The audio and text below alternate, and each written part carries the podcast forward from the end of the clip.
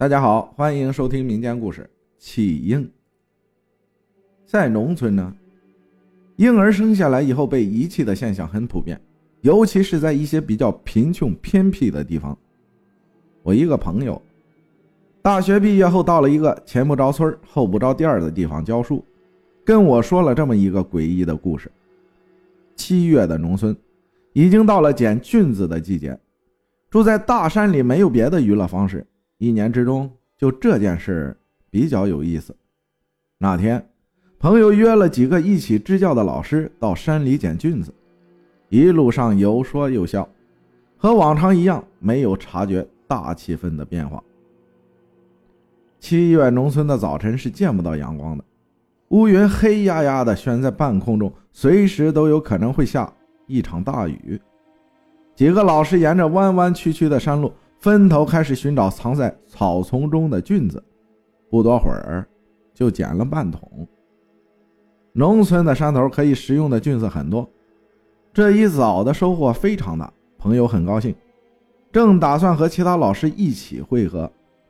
准备返回校舍的时候，我的朋友远远看见草丛里有一个锅盖那么大的菌子，一身浅黄色、稀疏的草叶。并没有完全把它遮挡起来，朋友很开心。据说有人曾经见到过这么大的菌子，还拿回过村子里给大家见识过。这个菌子比起之前他见到的那个大了不少。朋友一点点接近着，心里怀着窃喜。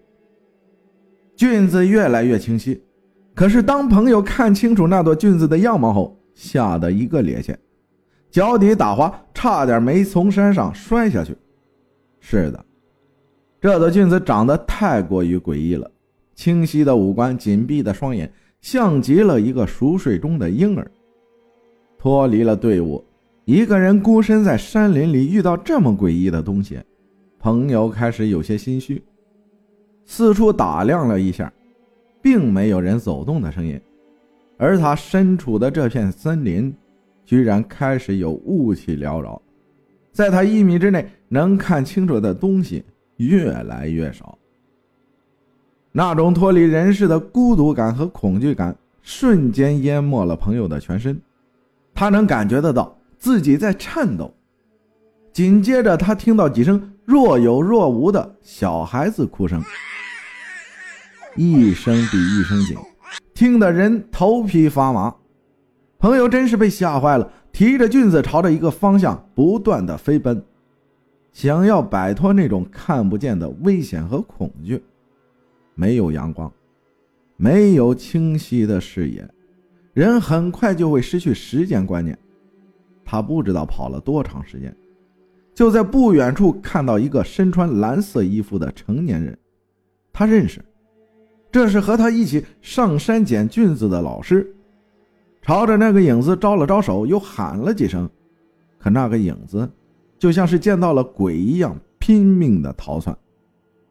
朋友本来就害怕，这时候稍微有了一点心安，哪知道这老师还故意捉弄他，心里气不过，追了上去。这一追不要紧，等他停下脚步来，真觉得是掉进了一个活生生的地狱里面。这小片林子里有不少于三十多具幼小的尸骨，散乱地堆在破旧的布里。那些包裹婴儿的粗布都已经随着时间的推移变得腐烂发黑。三十多具尸骨，换成任何一人目睹眼前这一切，绝对不会有什么好感觉。朋友蹲了下去，暂时忘记了周围的恐惧，他的心。顿时有种很不舒服的感觉，手上装着菌子的桶也掉落了下去。一阵阴风吹过，那些盘旋在林子里的雾气被带动起来，变成了一个幼小婴儿的样子，在那里吮吸着手指。朋友如同是丢了魂儿一样，缓缓往前走，就走在那些尸骨中间。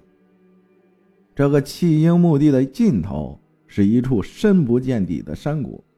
朋友说，那一刻他脑子里一片空白，根本就不是他自己。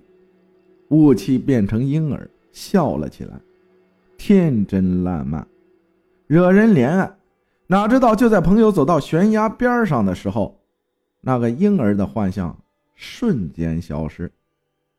七八双稚嫩的小手抓住他的脚踝，用力将他往悬崖底下拼命的拉。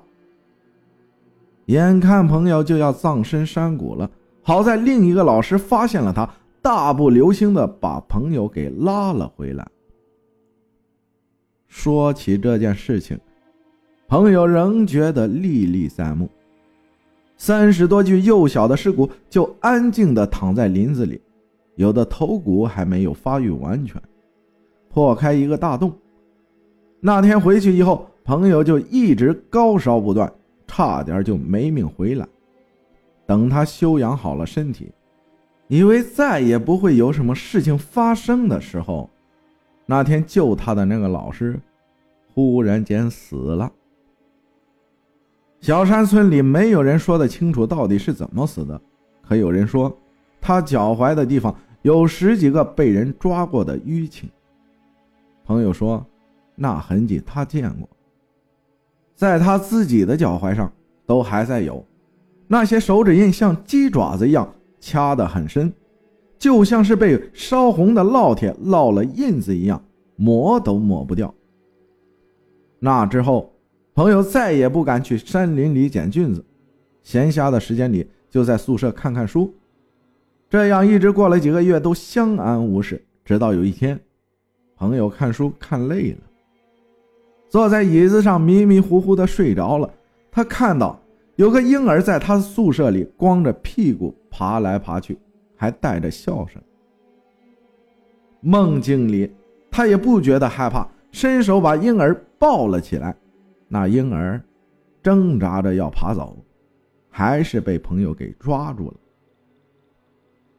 他说：“等他转过那个婴儿来，他吓得一把就把婴儿给丢了出去。那小娃娃脸上没有鼻子，没有眼睛，连牙床都没有，就一个黑乎乎的大洞。”朋友一惊，从椅子上摔倒了下来。打那儿以后，总有人传言在夜里会听到婴儿的哭声。有个夜里上厕所的老汉说，看到有一群小娃娃在路上爬。一个个面无表情，真是瘆人。说来也奇怪，朋友自从做了那个梦以后，就天天生病，大夫也说不出个所以然来。他进山的时候是个大胖子，就在那段时间里瘦的皮包骨头了。他用颤抖的双手给上级写了一个请求调走的申请，没几天就得到了批准。离开这里的时候，朋友说，他看见那三十多个婴儿在村口站着，看着他坐着车子离开，就一直哇哇哭个不停。整件事情太过于诡异，我有点不太相信。直到朋友撩开他的裤脚，我才看见，真有几个鸡爪一样的手掌印在他的脚踝上。自打听了朋友说过的这个故事以后，我现在听到婴儿的哭声，都会觉得害怕。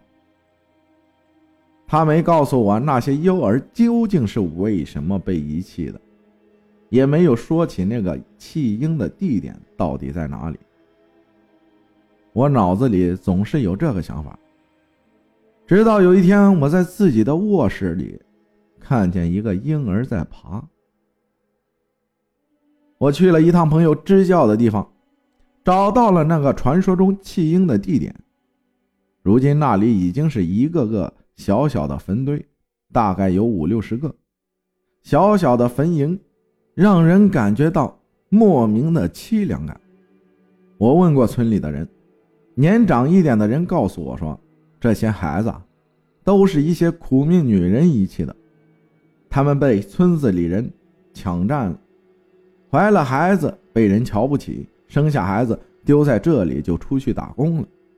他还说，几年前有三个来这里支教的男青年上山捡菌子，闯进了这个地方，有两个直接死了，剩下一个那叫一个惨呀。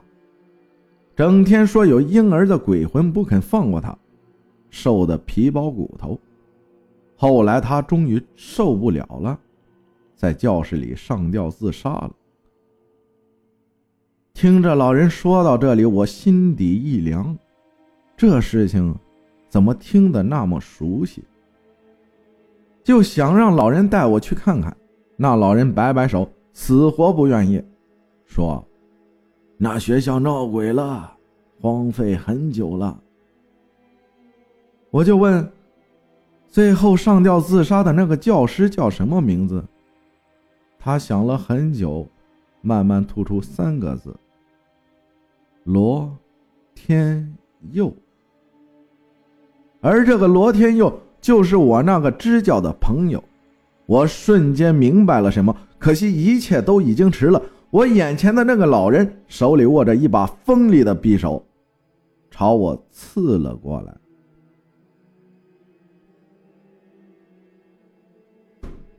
谢谢大家的收听，我是阿浩，咱们下期再见。